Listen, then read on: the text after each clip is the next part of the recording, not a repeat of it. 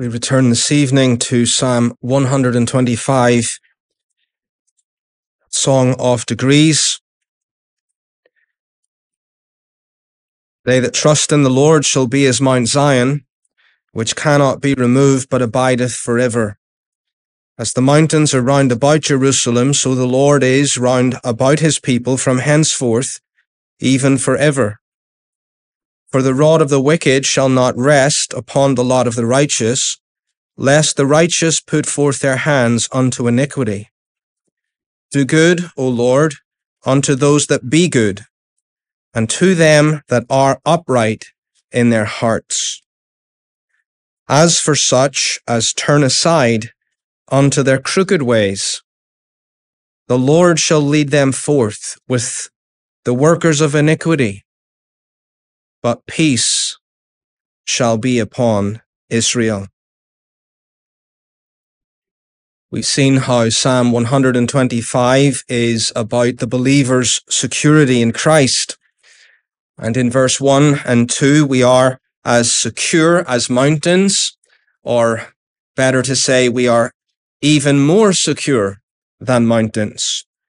That those who trust in the Lord are like Mount Zion, Mount Zion that is described in the Psalter as beautiful, the joy of all the land, and also immovable.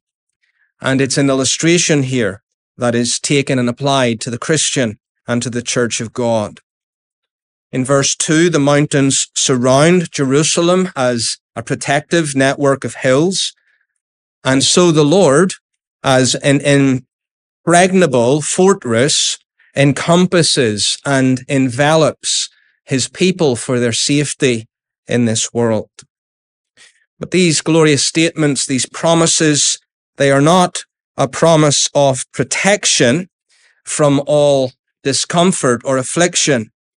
They don't mean that we are spared trouble or persecution in the world. And so last time we were looking at verse three that reminds us that the rod of the wicked will not rest upon the lot of the righteous. However, the rod of the wicked will certainly come upon the lot of the righteous.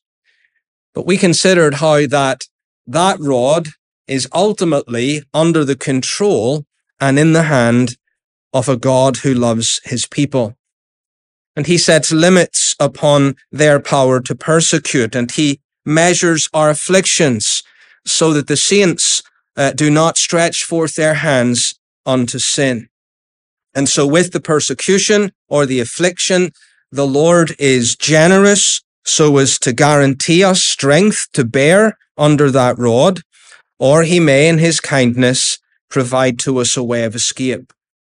And thus the security or the promise of security in trial. This is another reason why, or a demonstration of how the saints of God are secure as mountains.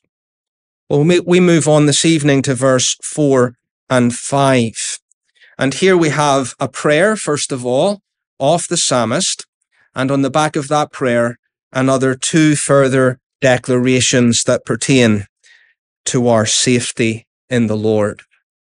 And so looking at verse four and five this evening, we want to consider peace upon those who persevere peace upon those who persevere. Note in the first place, goodness to the good. Verse four, do good, O Lord, unto those that be good.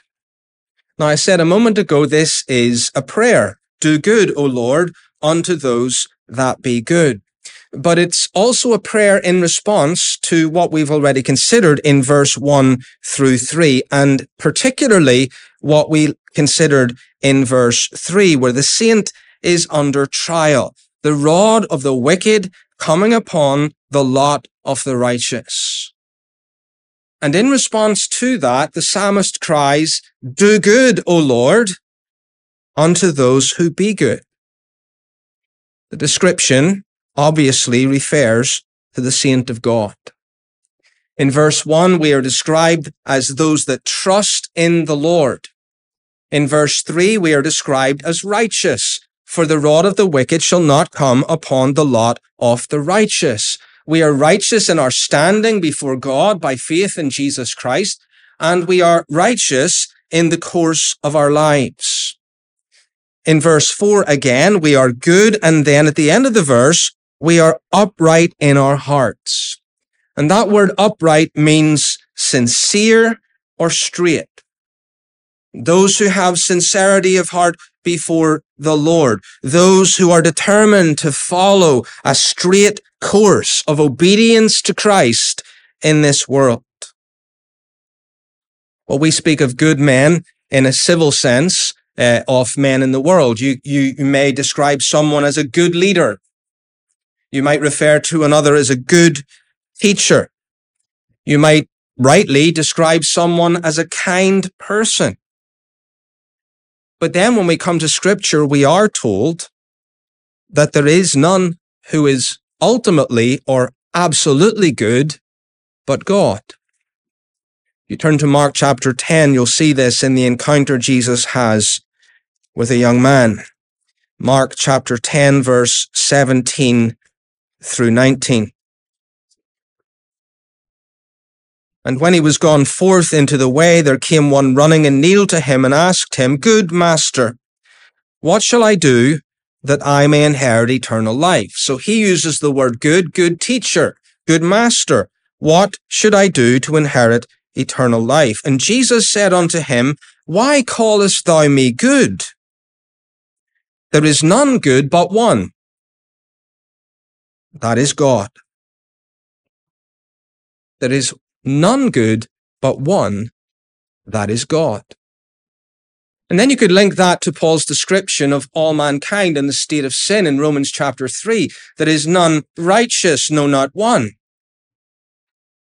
There is none that understandeth. There is none that seeketh after God. In that absolute sense, we have to confess that none of us are good. We cannot claim this title to goodness. It belongs to God alone, who is perfect in his goodness.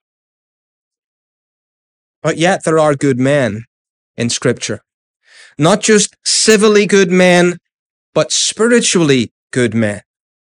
And we're not good by nature, but what we do learn here, as in the rest of scripture, is that we are made good by God in grace. And we must recognize that as Christians. In fact, we don't honor the Lord by a, a false humility, a, a skewed deference to, to this teaching of God's absolute goodness. We don't honor the Lord if we don't accept what he describes his people to be. We are made good by God in grace because he sends forth his spirit into our hearts and he changes our nature. And he draws us, verse one, to trust in the Lord. And then from that position of conversion to him and faith in the Lord Jesus Christ, we have a new concern to follow him and to honor him in the whole of our life so that the fruit of the righteous is that they become zealous of good works. Do you have any good works here this evening? You better have if you're a Christian. So here are these spiritually good, created again in Christ Jesus. They are sincere in heart. They are righteous in their life. They are straight in their course. So when times of persecution comes, and the rod of the wicked rests for a time upon the lot of the righteous. The righteous continue to sail on in a good course through that storm of persecution because the compass of their life is pointing in a particular direction. And it will always point there, even though we might get blown off course a little. It will always keep coming back to the direction that the Lord has inclined it towards. And that is that we walk in paths of righteousness, even for his own namesake. You see, the Lord's honor is tied up in the lives of his people. Will he do the work that he said he would do? Would he raise us from the dead? Would he incline us unto himself? Will he give us the fruit of the Spirit that we love him and walk in his commandments? So the good here refers to the saints of God. And then the saints of God who are good, they come to the Lord and they pray that he would give grace to the good. And that's important as well. We recognize it to begin with that we're dead in sins and we cannot make ourselves good in the sense we cannot convert ourselves. But then we, we need to constantly remember that in the Christian life. It's not that God flicks a switch at the beginning of our Christian life and then he says, uh, well, on, on you go to live a life of obedience. That's a deistic view of the Christian life. The deists in the past, they believed God had to start the world. He, he was needed to create the world, but like the watchmaker, he just wound it up and then hands off, left the world to get on with itself. We can think of the Christian life a little bit like that. A deistic conversion that God starts the work, then takes his hands off, and then we get on with the work in our own strength. Not so, brethren. As we depend upon God to convert us and make us good at the beginning, so we depend upon God to continue to enable us to walk in this way that is described as good. We cannot convert ourselves. We cannot persevere in our own strength. So what do we do? We come with this prayer to the good God for ourselves and for all of the saints of the Lord Jesus Christ that he would give to us what he has promised. That he would be good to us. That we might be enabled to be good unto him. Three things here before we move on. First of all, this is a rule, a rule that we must have fixed in our hearts that of ourselves we have no goodness. We cannot bring meritorious works unto the Lord.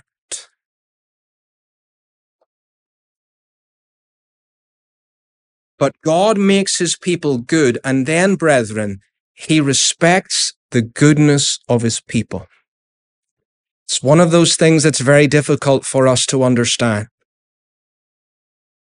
We're aware to a degree of the imperfection of our works, and God is aware of it more.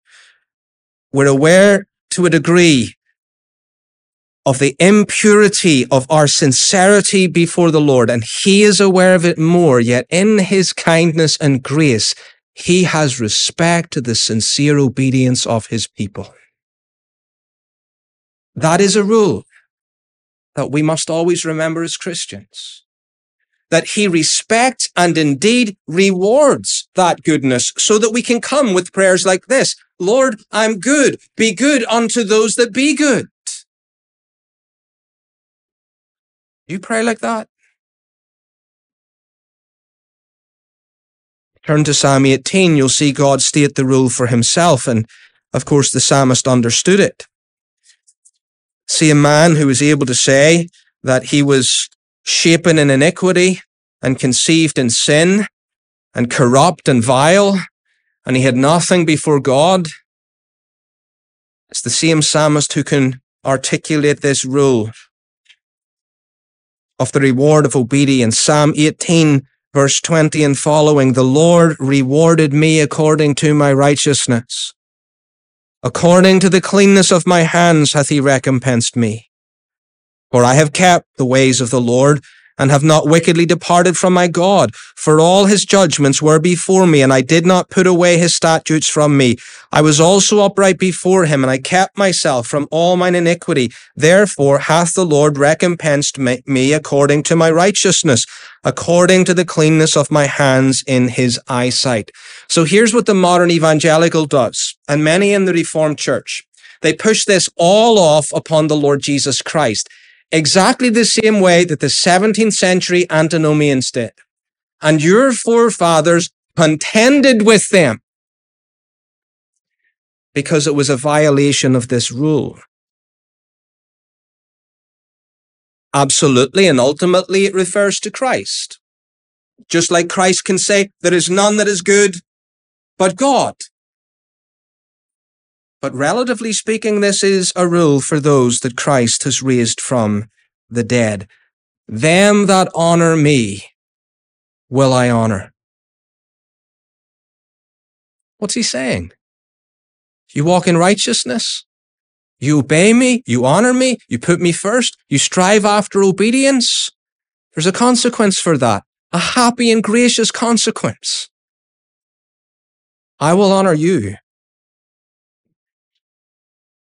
Do good to those that be good.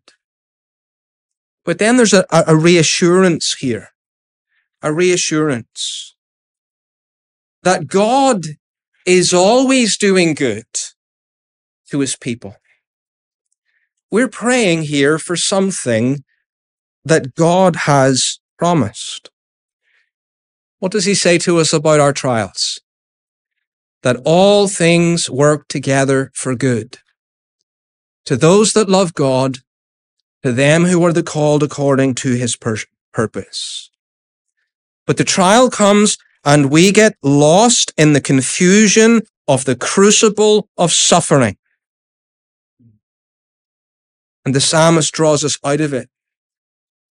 He says, the rod of the wicked may come upon the lot of the righteous. And when you are in that situation, you need to fix this rule in your mind and be reassured that the Lord has respect unto his people and he always does good and is doing good to us in the depths of our affliction. Don't you see our text reminds us of the goodness of God? Didn't we see that God had to waken Asaph up from the, the, the funk that he had descended into in the midst of his trials? And he comes out the other side and he puts the question to us, is God good? Is he? You look at the evidence and you might say, no.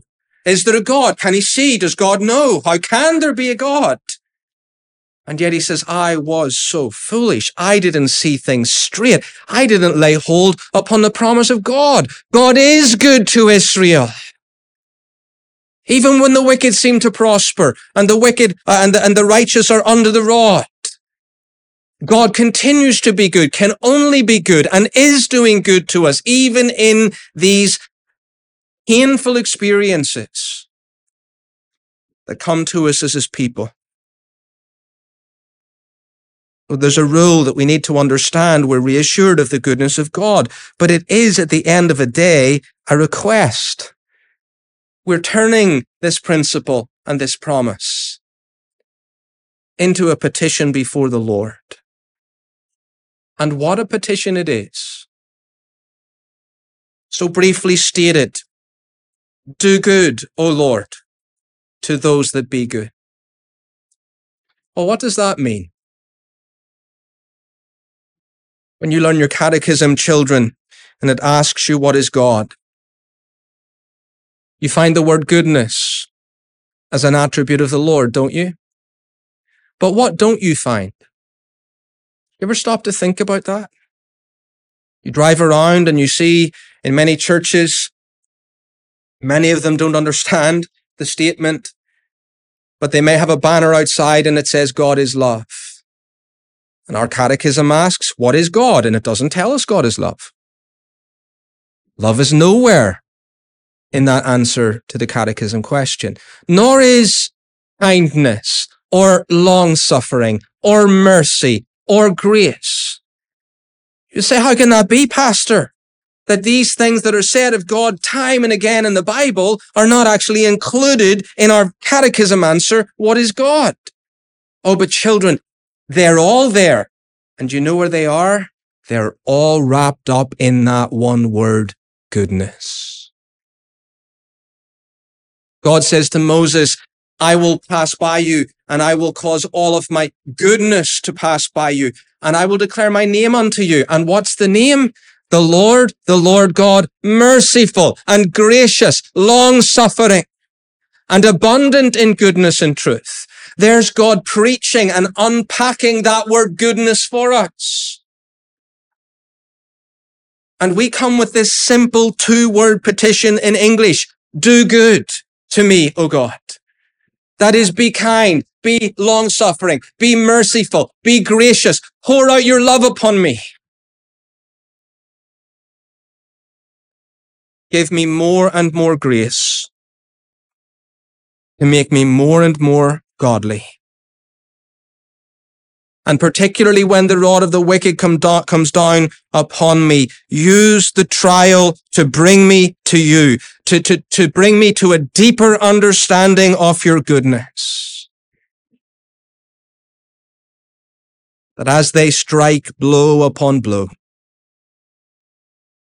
you would minister grace upon grace.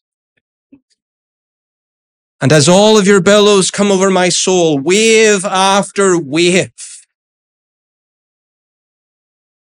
may they be consciously followed with wave after wave of the goodness and the kindness and the love and the grace of Almighty God. Do good, O Lord, unto those that be good. Well, there's a cry for yourself. There's a cry for others that you see under the rod.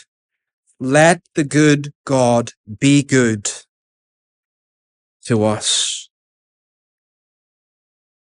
Can't you see again how the saints of God are secure as mountains?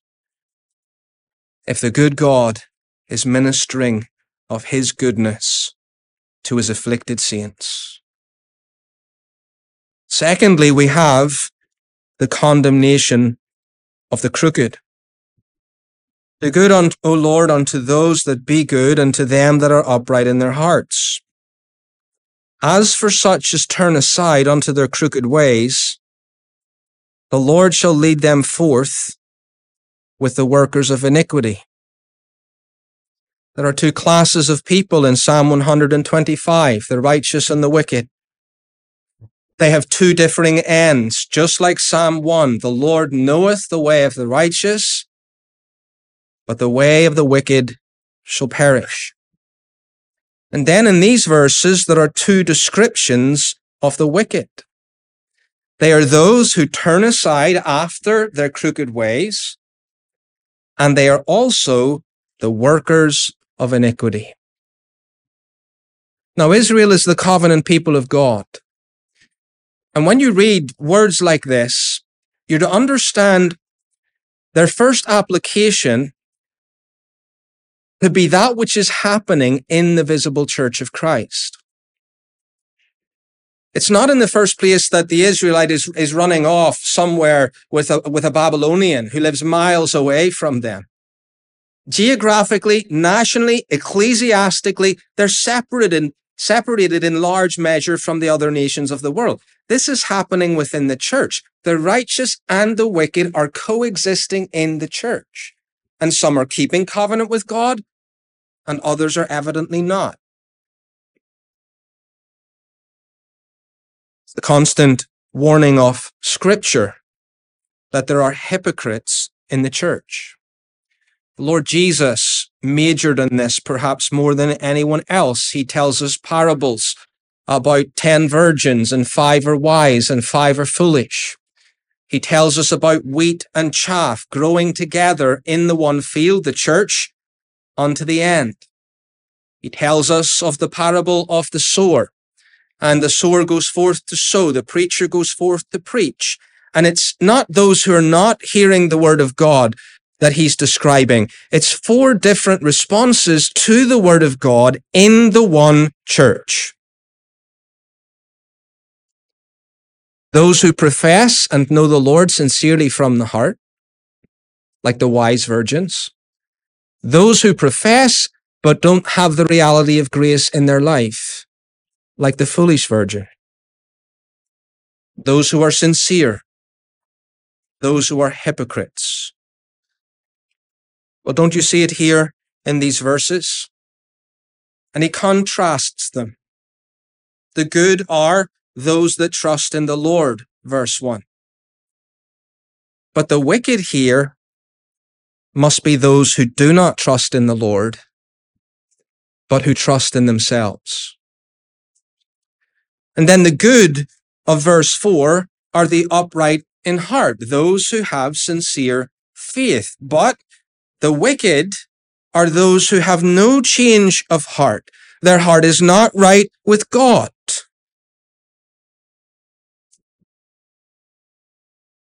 And so they're given over to hypocrisy. They turn, we're told, unto their crooked ways. Now think about what we've been saying. There's the righteous man. He's good. He's seeking to follow the Lord. And even when persecution or affliction comes upon him, the righteous holds a straight course in trial.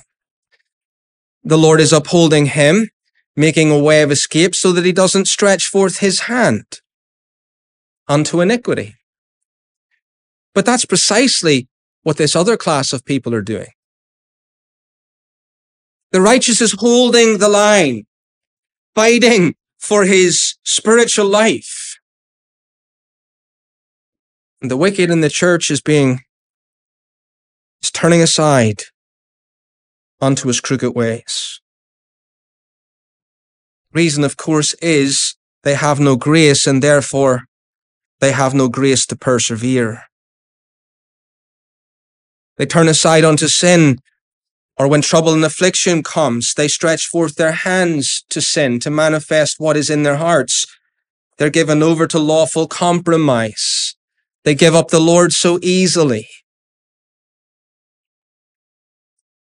The end of the world, we're told that the Lord will come himself, put in his sickle and separate ultimately the wheat from the chaff. But we're reminded here in our verses that he's doing a sifting and a separation also in time.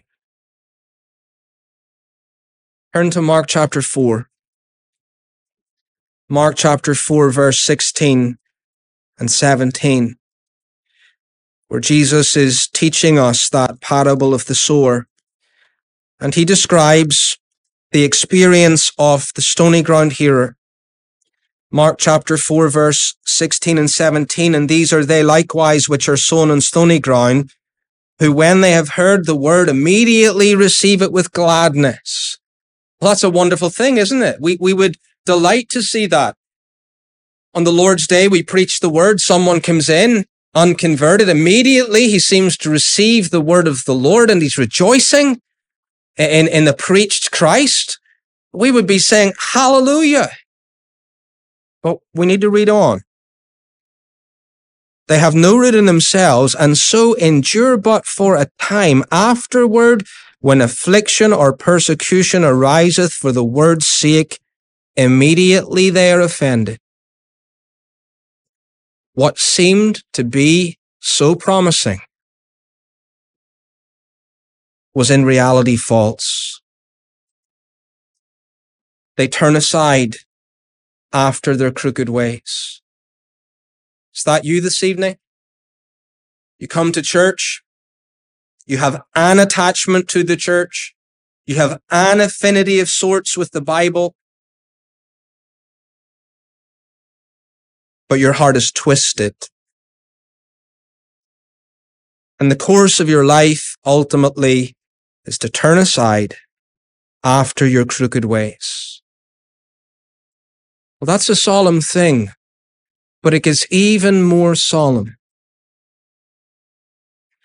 As for such as turn aside unto their crooked ways, listen, the Lord shall lead them forth with the workers of iniquity. Think of Psalm 23. He leadeth me in the paths of righteousness even for his own namesake. He leadeth me. That's the good shepherd, isn't it? You see what the good shepherd is doing here? He is leading. He is actively leading forth this people with those who are workers of iniquity. You say, what a thing. What a thing that God would do. But doesn't it agree with Romans chapter one? that when we do not want to retain God in our knowledge, what does he do? He leads us forth with the workers of iniquity. He gives us our sins in judgment for our desire for our sins. He gives men over. He gives men up to a reprobate mind. These hypocrites are exposed by affliction and persecution instead of keeping to the path. They turn aside. They manifest what was in them to begin with. And God continues to lead them forth with the declared workers of iniquity, like prisoners together walking toward their everlasting execution.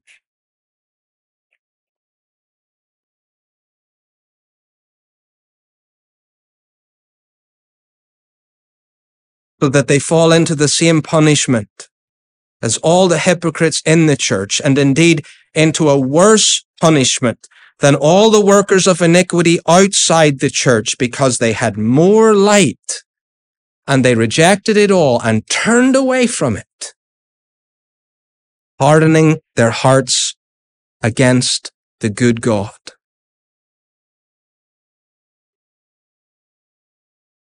Hear a call of to constancy here. The saints of God are secure as mountains, but not everyone who says that he is a saint of God. Those that put their trust in the Lord. Those that are upright in heart before the Lord. Those who are described as good before the Lord. But to those of you who aren't that in the church, you need to be warned that you are not to abuse the kindness of the Lord or to presume upon his grace. And then tell yourself that somehow these promises pertain to you, that you are as secure as mountains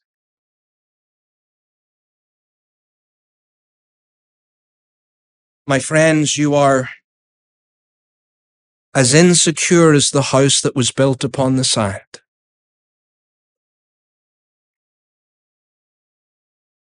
This is a call to constancy because those that turn aside after their crooked ways will be condemned. But the proof of God's people is that they will hold fast and they don't turn aside after their crooked ways. But as you hear this call to constancy, I would also wish you a reminder of mercy. That it is true you must not presume upon the grace of God. But it's equally true that Christians fall into sin. You can think of Peter. And he turned aside from the Lord when the rod of the wicked was coming upon the lot of the righteous. But we have to distinguish, don't we? Peter was not Judas. For a moment, they may have looked very similar. But Peter was not Judas. He put forth his hand to sin when the rod of the wicked came down upon the lot of the righteous. But he was Christ's, and the good God pursued him in his goodness and restored him in his love.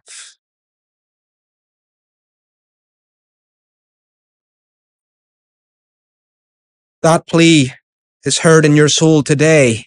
It's the very thing that will lead you into the paths of righteousness for his name's sake. But what you must never do is go to the example of Peter and say, well, the Bible gives us many examples of those who did turn aside after their crooked ways, and the Lord was kind and gracious to them. And you take this pattern and you premeditate and you calculate that you'll go on in sin and you will find the same mercy. If you think like that, it is to presume upon the grace of God, and it is but a feature off your turning aside onto your crooked ways. It's to twist the scriptures and to abuse the grace of God. So in verse 4, you are encouraged by God's goodness to constancy. God is good unto his people. But in verse 5, we have to behold the severity of the Lord. And we are pressed by the goodness and the severity of the Lord that we ought not to be slack and be very careful where the feet of our soul will take us. Because there's goodness to the good, but there's condemnation to the crooked. But then, thirdly, there's peace to the persevering. As for such as turn aside unto their crooked ways, the Lord shall lead them forth with the workers of iniquity, but peace shall be upon Israel. Psalm ends in verse 5 with the same assurance of security to the saints of God. That we live under the blessing and indeed the benediction of our Father in heaven. Peace upon Israel. You note the words in italics, that's telling you they're there to give the sense. But it's a terse statement. Peace upon Israel. My friends, as the saints of God, we will have everlasting peace in the future. And the wicked will have no peace. They don't enjoy it here, no matter what they think they do, and they will not experience it then. There is no peace for the wicked, saith my God. But it's not just future peace that the saints have to hope in. It's also present peace. It's a peace for you now it's a peace for you always, and it's an everlasting peace. So remember the context of the psalm. The pilgrim is going up to Jerusalem and he's singing these words in the midst of changes. Sometimes his lot is difficult. On occasions, the rod of the wicked is resting uh, upon them as they make their journey to the city of God. And God, in His kindness, bookends this psalm to show us what our everlasting portion is. Those who trust in the Lord are secure. Those who believe and follow the Lord have a peace that has been guaranteed to them by Christ. Consider this statement in two ways. First of all, it is a prophetic promise. Peace shall be upon Israel. You turn to Isaiah chapter 26. Isaiah chapter 26. And I want to show you how this promise affects our thoughts and how it also reveals God's thoughts. How does the promise affect our thoughts? Isaiah chapter 26 verse 3, Thou wilt keep him in perfect peace whose mind is stayed upon thee, because he trusteth in thee. Then the exhortation, trust ye in the Lord forever, for in the Lord Jehovah is everlasting strength. Don't you see how these two things come together? Trusting and peace. Who shall have peace? the one whose mind is stayed upon the Lord. Our text this evening is one of the means to get our minds there. This, we might say, is the very truth that we are called to trust in, that the good God promises peace unto his people. And so what do we do in the midst of our trials? We're not naive. We don't pretend that things aren't going on around about us. And, and maybe we have some things that we can do to get out of that trouble. We've responsibility to take, but we don't place all of our thoughts on those things. Where are our thoughts? They're firmly fixed on the God of all peace and all, of all comfort. We stay our minds upon him The rod of the wicked would try to rest upon the lot of the righteous. Where are the thoughts of the righteous? The thoughts of the righteous are resting upon the God of peace.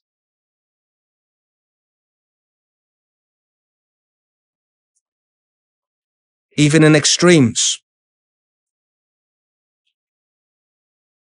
Even in experiences and we try to work them out.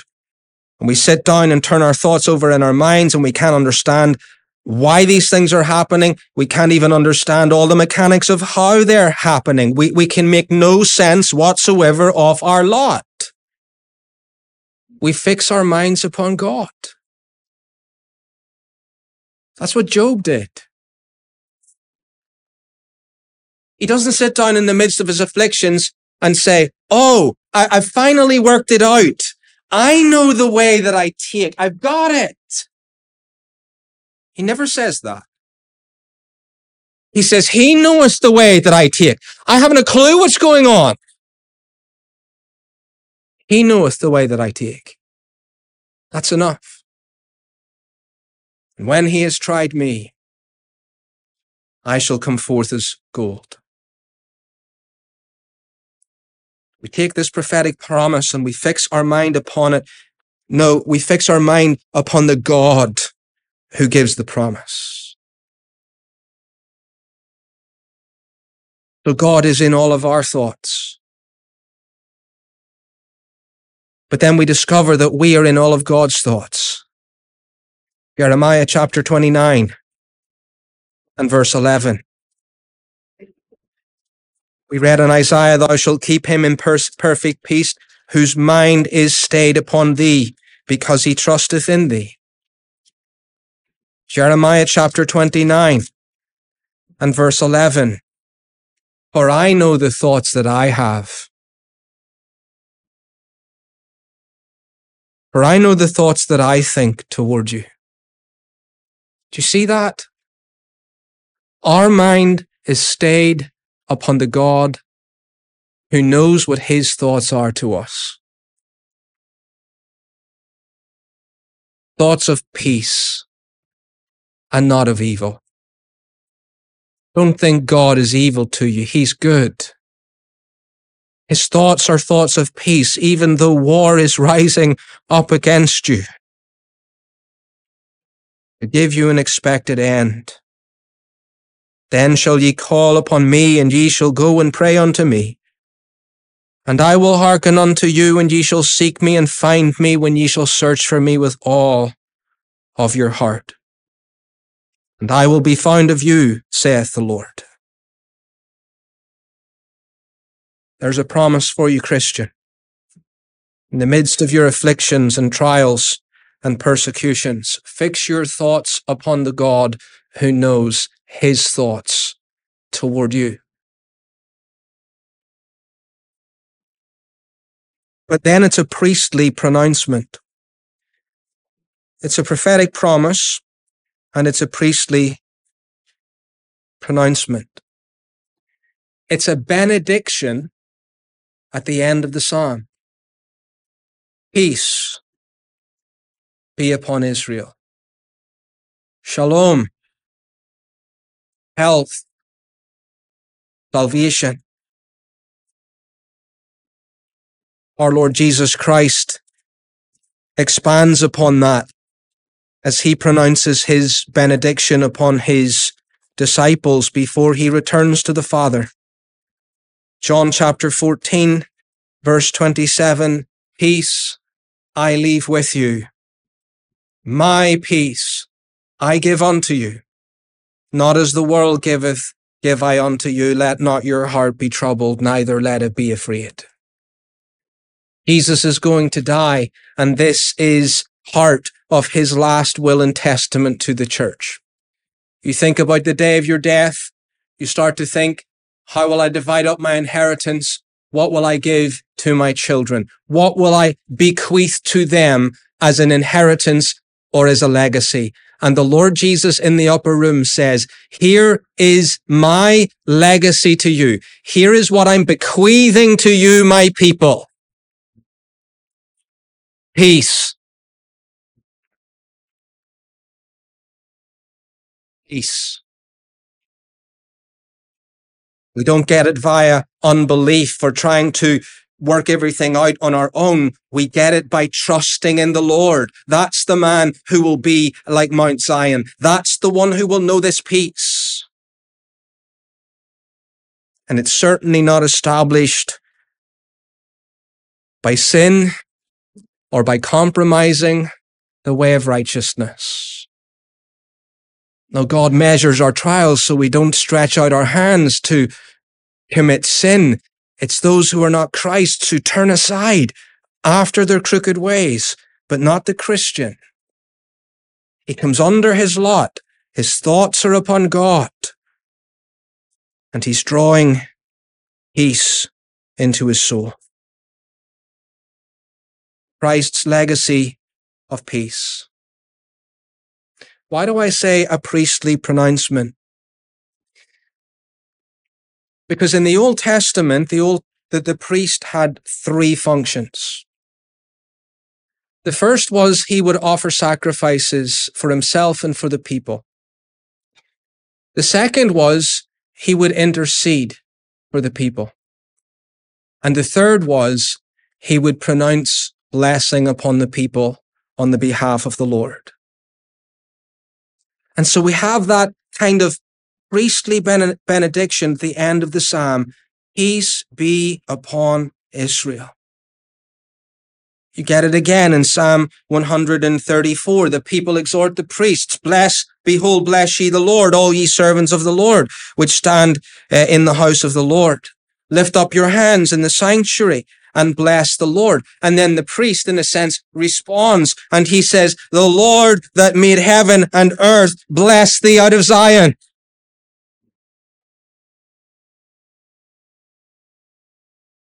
We need to go from there to Christ, the great high priest. And he does the same three things for his people. By his sacrifice and death, he has purchased your redemption. And brethren, he has purchased your peace. And he's going to give it to his people. And secondly, as your high priest, he ascends into heaven and he ever lives to make intercession for you so that you might enjoy that peace. He's like Moses who goes up the mount as Israel are battling Amalek. There we are, the Christian, the church in the world at war, redeemed out of Israel, attacked by the enemy. And there's Moses with his hands raised to God,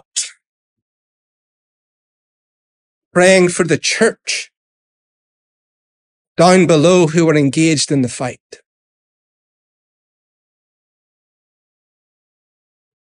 And then as Aaron, the great high priest, he lifts up his hands and he said, the Lord says, the Lord bless you and keep you. The Lord make his face to shine upon you and be gracious unto you. The Lord lift up his countenance upon you and give you peace. The Israelite would go to the tabernacle and Aaron would pronounce the blessing. And the sons of Aaron would pronounce the blessing day after day, week after week, year after year. And the Lord Jesus Christ comes. And you come into this church week after week and a minister stands before you. And at the end of every service, he lifts up his hands and he says, the grace of the Lord Jesus Christ, the love of God and the communion of the Holy Ghost be with you all. But he does not speak of himself. It's not my blessing, brethren. And oh, if we had eyes to see it, it's the blessing of our Redeemer who perpetually has his hands raised in heaven, pronouncing the benediction of peace upon his people.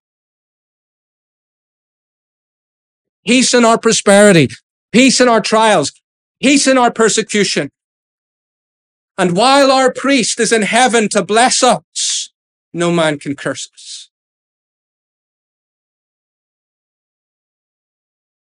Let, let them lift their rod and bring it down upon our heads for a time. The hands of blessing of our Redeemer are over his people.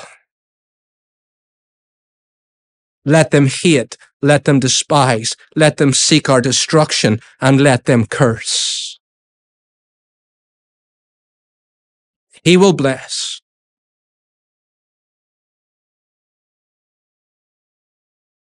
I'll allow a false prophet to preach from our pulpit this evening. His name is Balaam. And he said, Behold, I have received commandment to bless, and he hath blessed, and I cannot reverse it. Peace shall be upon Israel.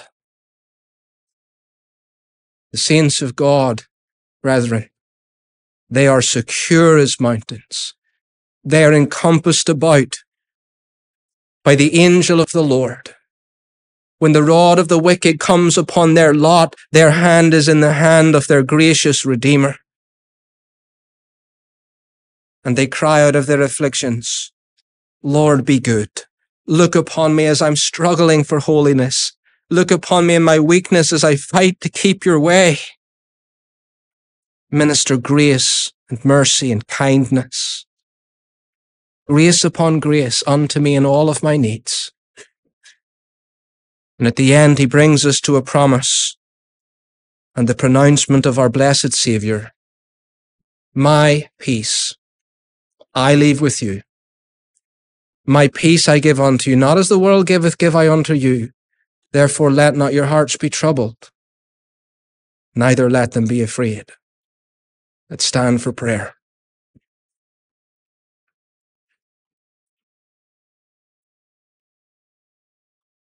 O Lord God of peace,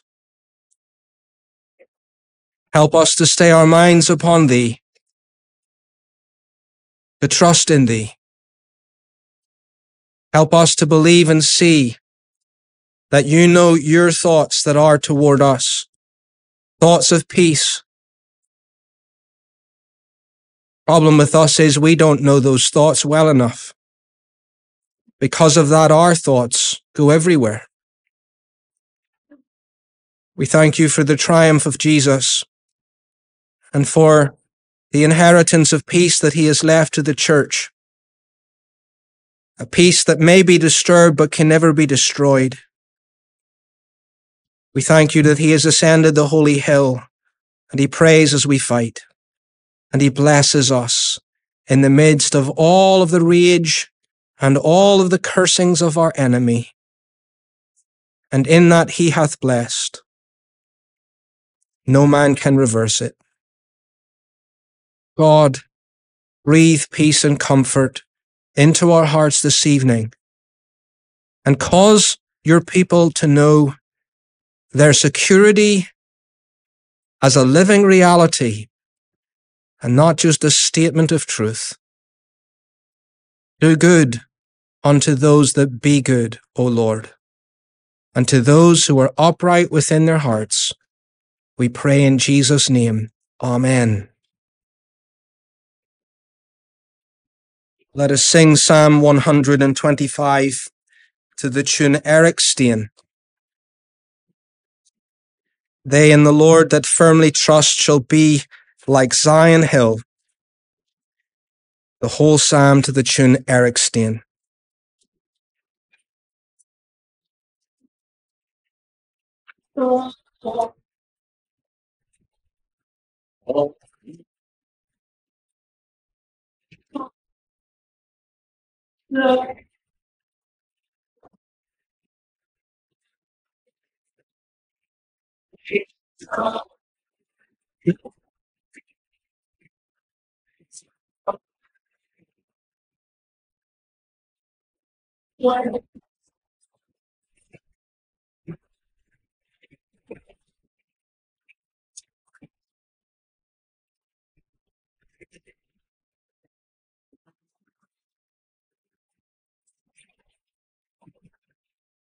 What? Yeah.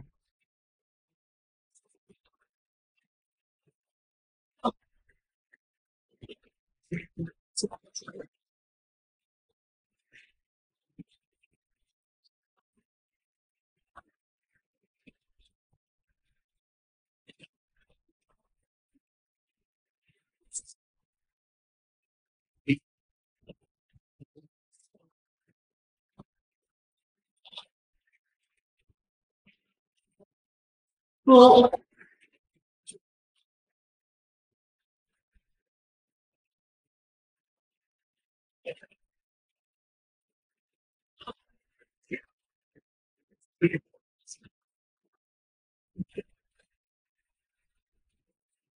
so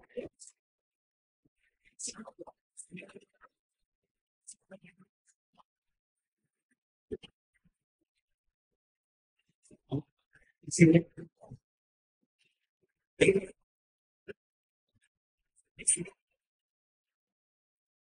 Yeah.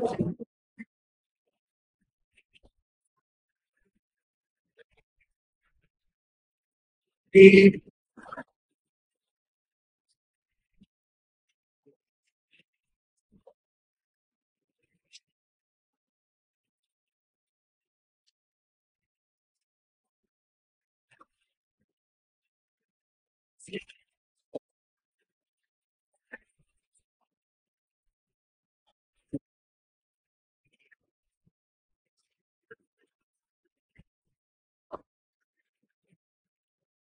So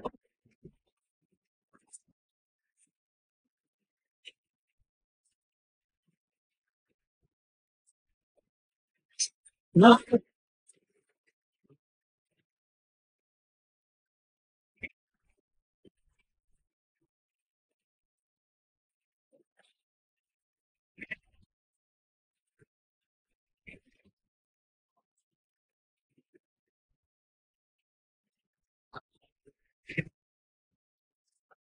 Please